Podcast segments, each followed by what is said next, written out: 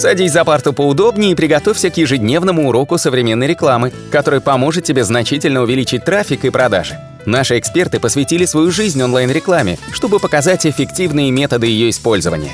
Урок начинается прямо сейчас, поэтому прекращаем разговоры и внимательно слушаем.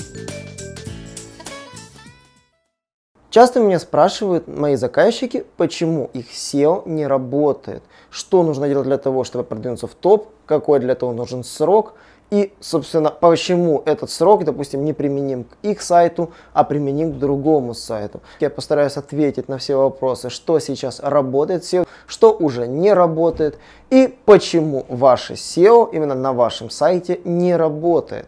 Так что оставайтесь с нами. Меня зовут Николай Шмачков, вы на канале SEO Quick, и я постараюсь ответить на все эти вопросы по пунктам. Итак, разберем, почему SEO-продвижение может попросту не работать. Я выделил 9 ключевых причин, по которым нужно определить сайт, почему он не растет в топ. И без устранения этих причин обычно продвижение либо невозможно, либо очень сильно затруднено. Итак, поехали. Причина номер один, конечно же, это слабый контент. Сейчас говорят, контент это король. Многие говорят. Почему? На то есть множество причин. Анатолий Улитовский часто напоминал, что в интернете почти миллиард 900 миллионов веб-сайтов. Топ же занимает буквально мизерный процент. И это значит, что Google должен как-то определять эффективные сайты под ключевые запросы и выводить в первую десятку только тех, кто действительно заслуживают доверия.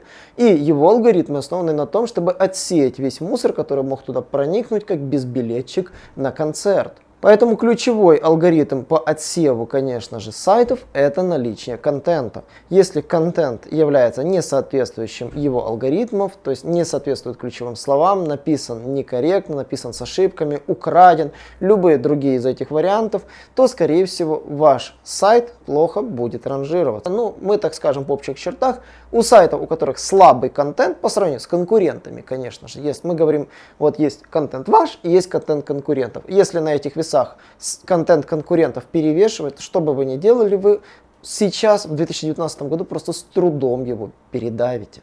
Причина номер два будет очень неочевидная, но она тоже есть. Это, конечно же, слабый хостинг. Я знаю ряд сайтов, которые просто падали от того, что на них рос трафик. Банально попадание его в поиск за счет того, что он выдвинул какую-то страницу, у него резко возрастал трафик, возрастала нагрузка на хост, он забывал переехать, сайт падал. Я даже знаю ряд примеров мелких локальных магазинчиков, которые из-за такой причины и упали. Конечно же, могут быть еще атаки конкурентов, DOS-атаки и тому подобное. И даже наш сайт однажды упал из-за DOS-атак, на Новый год, кстати. Поэтому да, слабый хостинг – это причина, почему ваш сайт может попросту выпасть с поиска и провалиться. Следующая причина, на которую я бы обратил внимание, это, конечно же, слабый ссылочный профиль. Это наследие прошлых лет, начиная где-то с 2009 года, когда ссылки делались автоматически, потом, когда ссылки делались арендно, потом, когда ссылки массово скупались на каких-то сервисах левых.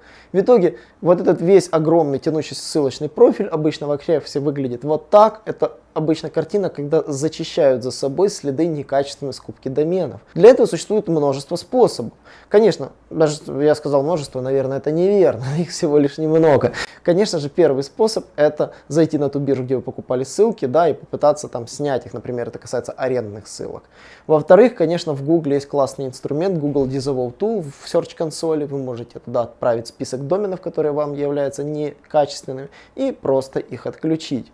В Яндексе этого инструмента нет, поэтому, конечно, приходится мучиться и действовать по третьему способу, писать каждому вебмастеру с просьбой снять ссылку. И, и вот этот процесс может затянуться на очень долгий период, и да, иногда снятие ссылок в Яндексе может занимать тонну времени, для этого даже берут целого SEOшника, чтобы он этим занимался. Четвертая причина является скорее следствием предыдущих. Как мы знаем, факторы контент и ссылки являются факторами ранжирования в Гугле и в Яндексе, и даже в Яндексе, и домен тоже. Поэтому Фактически следующая ошибка это несвоевременное реагирование владельца сайта на изменение алгоритмов ранжирования. Если он сайт свой продвигал давным-давно, забыл про какой-то из алгоритмов, тут же Pandu, тот же Penguin, Minusинкс, AGS и другие там переоптимизацию, Baden-Baden от Яндекса. Если он просто проморгал эти алгоритмы, очень вероятно, что он попал, как говорится, под раздачу. Даже вот недавний алгоритм Google Your Money, Your Life – И я так хочу сказать, что все эти алгоритмы, они являются следствием некачественной работы SEOшников, которые обманывали поисковые системы. И фактически поисковики залатывали за ними дыры, которые они находили в своем алгоритме.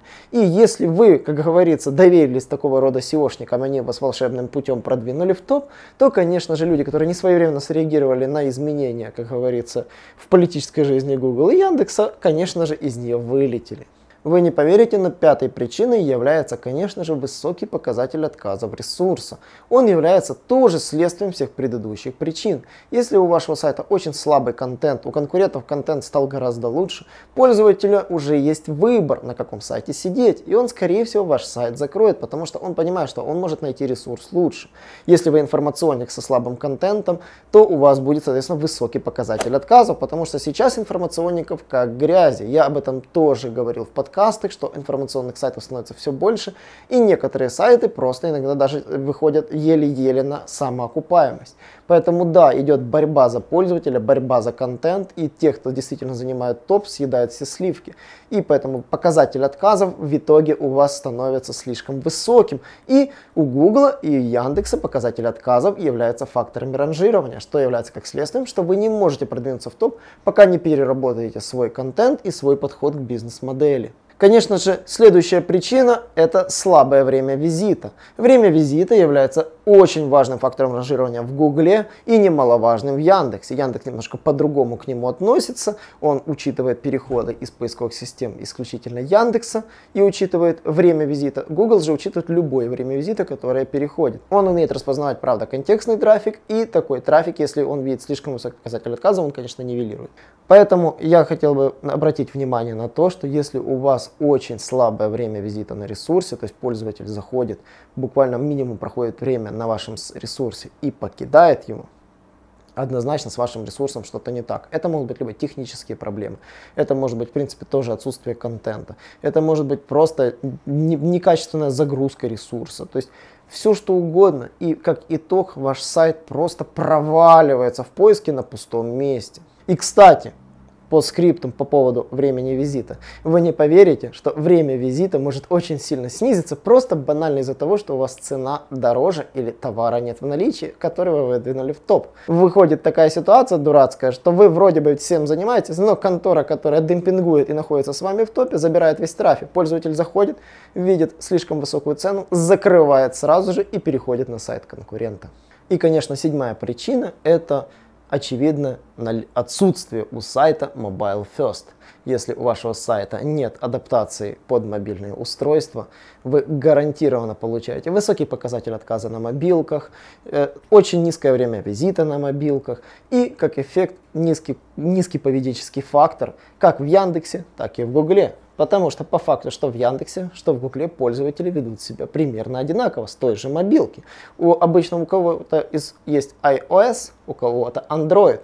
И поэтому пользователи просто имеют мобильные устройства и могут заходить как с Гугла, так и с Яндекса. И, соответственно, поисковые системы должны выдавать качественный, релевантный результат как в одной поисковой системе, так и в другой для каждого из устройств. И если ваши ресурсы однозначно уступают в юзабилити на мобилке, соответственно, вы теряете трафик просто на пустом месте, потому что пользователи закрывают, позиции ваши сыпятся, а Google сейчас относится очень критично к тем сайтам, которые не имеют mobile first версии, и фактически сайт, который заточен под десктоп, в Google может абсолютно свалиться вниз. В Яндексе пока еще такой тенденции не наблюдается, но вполне ожидаемо. Они сейчас активно проталкивают идею турбостраниц. Скорее всего, следующим шагом будет отваливание из десктопа в выдаче сайтов, которые не имеют мобильной версии. Восьмая причина, по которой ваше SEO может не работать, это, конечно, отсутствие брендинга и отсутствие брендового трафика. Брендовый трафик померить очень несложно. Для этого заходим в планировщик ключевых слов или в WordStat, вбиваем название вашего бренда, написанное как по-русски, так и по латинице, и смотрим трафик. Можем сравнить, конечно же, с конкурентами, посмотреть, как их ищут. Замеряем их трафик и делаем выводы. Кто знает вас лучше? Точнее, кого лучше знают. Как же увеличивать брендовый трафик? Конечно же, работать с соцсетями. Конечно, нужен YouTube, нужно работать в ВКонтакте, в Фейсбуке, в Твиттере. Любую соцсеть, которую вы можете выбрать, это ваше право, они разные. заточены под разные бизнес-схемы. Тоже Инстаграм имеет свою бизнес-схему по поводу продвижения в соцсетей, какие они бывают. Я делал большую обзорную статью. Я думаю, вы там найдете ответ на вопрос, как правильно заниматься брендингом и как продавать через соцсети. И да, наличие трафика из соцсетей положительно сказывается на SEO-продвижение. Сайты, которые имеют всего лишь один источник трафика, и, допустим, это просто надеются на поиск, и не прикладывают усилия никаким другим источникам привлечения трафика, обычно очень сильно быстро прогорают. Ну и девятая причина, по которой, собственно, SEO не работает. Вы будете смеяться, но это самая частая причина. Это потому, что пользователи ждут результатов от SEO прямо сейчас. Я обычно, когда общаюсь с клиентами, я составляю план работ, но я предупреждаю. Вы понимаете, что по этому плану нужно двигаться год. Год минимум. Показываю пример своего ресурса. Говорю бюджеты своего сайта. Говорю, сколько мы делаем для SEO. В нашей высококонкурентной нише. Как мы проталкиваемся, как мы находим лазейки. Объясняем это. Но в итоге клиент на третьем месяце задает в 80% случаев вопрос, где наш трафик. А в этот период трафик может подрасти буквально на процентов 15. На что он делает вполне логичный по его логике вывод, что SEO невыгодно. И прекращает работы и уходит. Редкие клиенты знают цену своим инвестициям, потому что за три месяца дом не строится. Он строится примерно тоже за год. И просто оставить на фундаменте и уйти, это ну, так их право, конечно, они не понимают, как это работает, потому что поисковая оптимизация это долгосрочный процесс, в котором участвует множество факторов. И как показывает действительно моя, мой опыт, моя практика, что на продвижение ресурса иногда уходит около года, если делать все правильно и не нарушать поисковые алгоритмы. Наш урок закончился, а у тебя есть домашнее задание – применить полученные рекомендации для получения трафика и достижения успеха, о котором ты, несомненно, мечтал.